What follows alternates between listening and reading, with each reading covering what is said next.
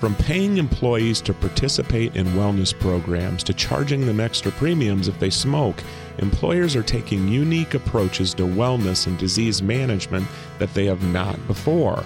Welcome to Inside Healthcare on ReachMD X M one fifty-seven, the channel for medical professionals. I'm Bruce Jepson of the Chicago Tribune, and with me today from his offices in downtown Chicago is Larry Boris, Chief Executive Officer of the Midwest Business Group on Health. Founded in nineteen eighty, Midwest Business Group is a coalition that helps some of the nation's largest employers when it comes to their healthcare purchasing decisions, including Abbott Laboratories, Boeing, and Target Stores, among other companies that purchase more than two point five billion dollars in medical services for more than two million people every year.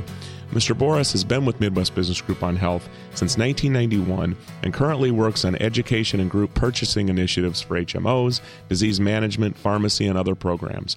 Mister Boris, welcome to Inside Healthcare on ReachMD. Thanks so much, Bruce. Nice to be with you again. So tell us about these new efforts to encourage employee wellness. I know that at the Tribune, I don't want to violate my own HIPAA standards here, but it was just a year ago that just by simply filling out a wellness assessment, which took me all of maybe three minutes because I'm so gosh darn healthy, I ended up getting a little rebate on my biweekly paycheck, which was kind of nice.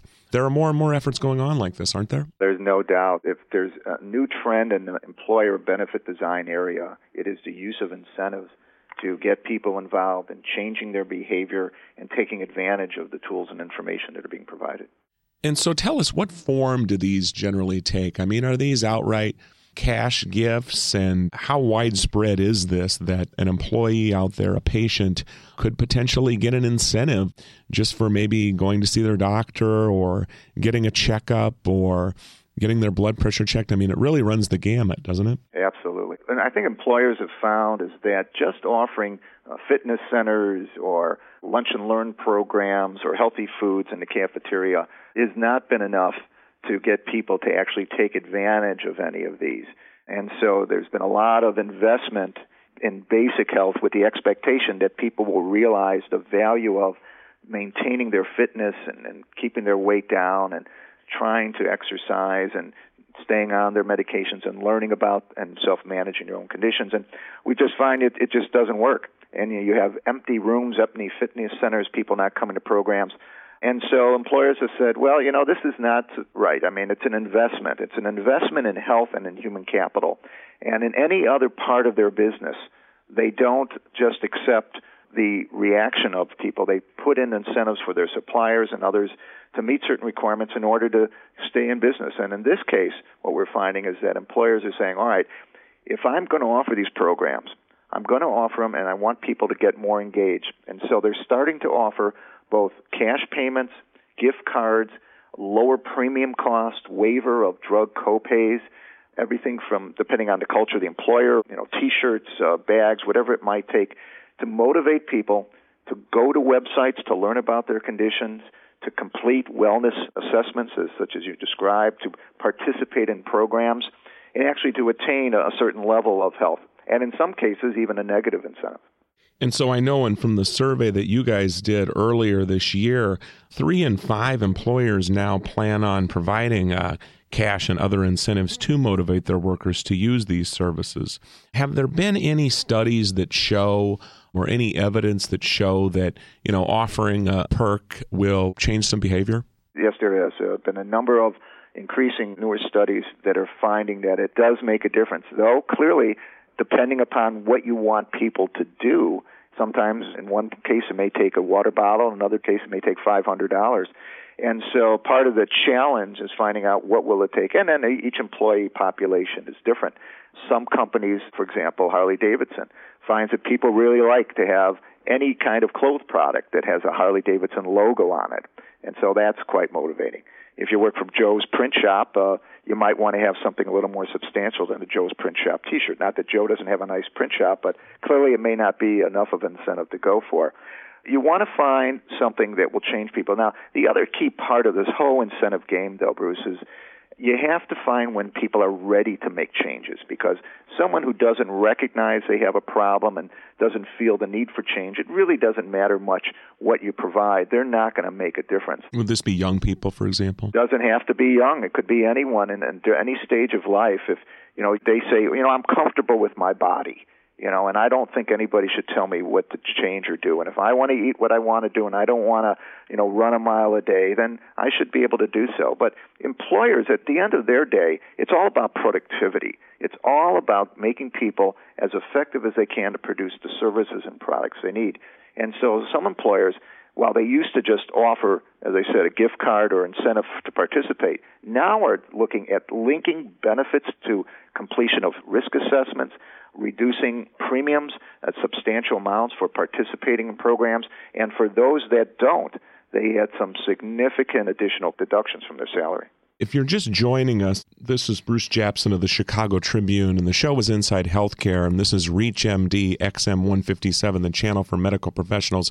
And we're talking with Larry Boris, who's the C E O of Midwest Business Group on Health, which represents some of the nation's largest employers when it comes to their healthcare purchasing decisions.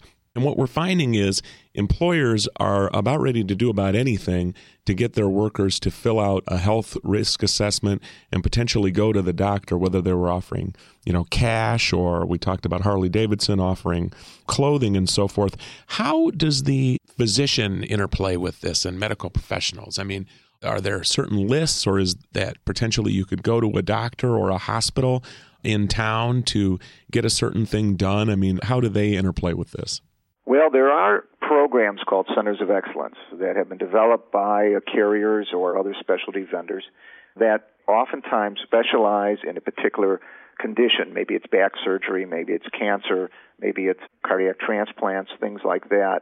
And in those cases, employers find, through the information that, that they and their consultants have gathered, that people come out with better outcomes, much safer, higher quality, and more efficient in their care.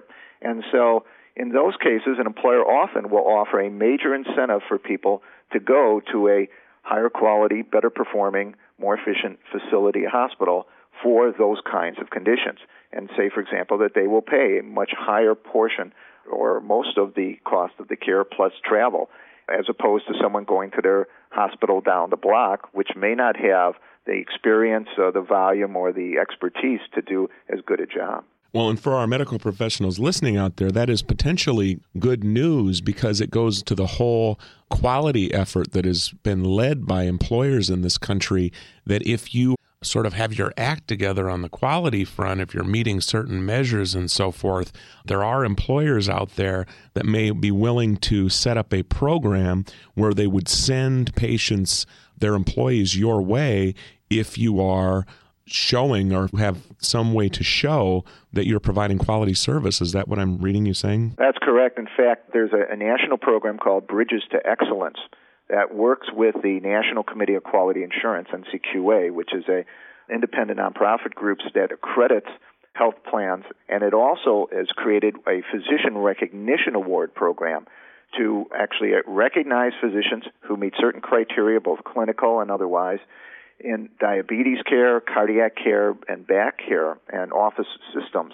And what Bridges to Excellence has done is around the country, major employers as well as major health plans are now providing physicians an additional compensation, perhaps up to eighty dollars or one hundred dollars per patient, if they become recognized by N C Q A and attain one of these awards. And then individual patients or employees are incentivized by their employers that if you have diabetes and you go to a physician who has been recognized by N C Q A, for example, diabetes care, that in fact your costs would be lower.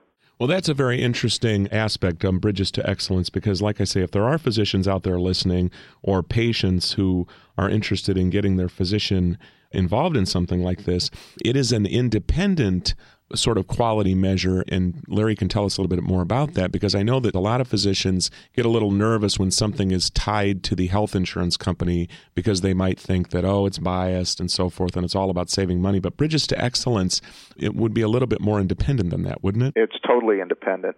So it was created by employers, and so what they did is they went to N C Q A, which goes to all the national specialty societies, to bring in only evidence-based medicine and measures, and so uses those measures in identifying those physicians. And again, it's not just administrative or what they call claims data.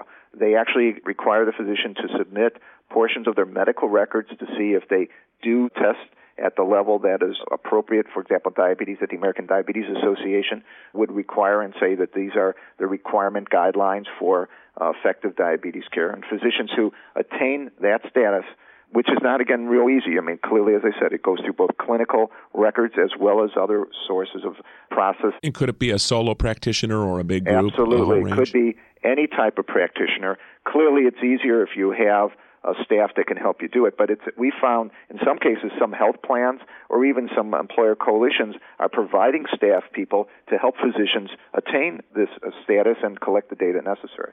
And so would these be, if there were physicians listening, they could contact the Midwest Business Group on Health or the Washington Business Group on Health, or perhaps you could name some other ones, to find out about the Bridges to Excellence program, where perhaps they could get some cash incentives for providing quality information and drawing patients to their practice? Your best bet is probably to go on Bridges to Excellence website, or you can go to the National Committee for Quality Assurance, N C Q A dot org, and look on their physician recognition program, because that would be the first step. Do we know how many physicians, or even hospitals as it were, are beginning to participate in these programs? It's still a small number.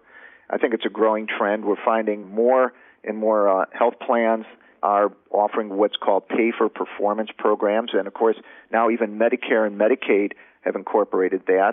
Medicare have particularly is focused on the hospital side. And as you may be aware, hospitals now have to meet certain levels of performance in certain clinical bundles, as Medicare describes them, and they can obtain over two percent more in their reimbursement from Medicare. And in the near future, Medicare is actually going to deduct or reduce the reimbursement for hospitals that don't meet these targets. And Medicare is now beginning to look at physician practices as well, working with an organization called the A Q A, formerly called the Ambulatory Quality Alliance, which is made up primarily of the medical specialty groups and professional organizations. I want to thank Larry Boris, the C E O of Midwest Business Group on Health. We've been talking about paying employees to participate in wellness programs and disease programs, but also more and more employers are getting involved in programs such as Bridges to Excellence and allowing physicians as well to share in these incentives. And it's all about providing patients with more preventative medical care and higher quality care, and perhaps saving some of healthcare's scarce dollars along the way. The show has been Inside Healthcare. I'm Bruce Japson of the Chicago Tribune. You've been listening to Inside Healthcare on ReachMD X M one fifty-seven, the channel for medical professionals.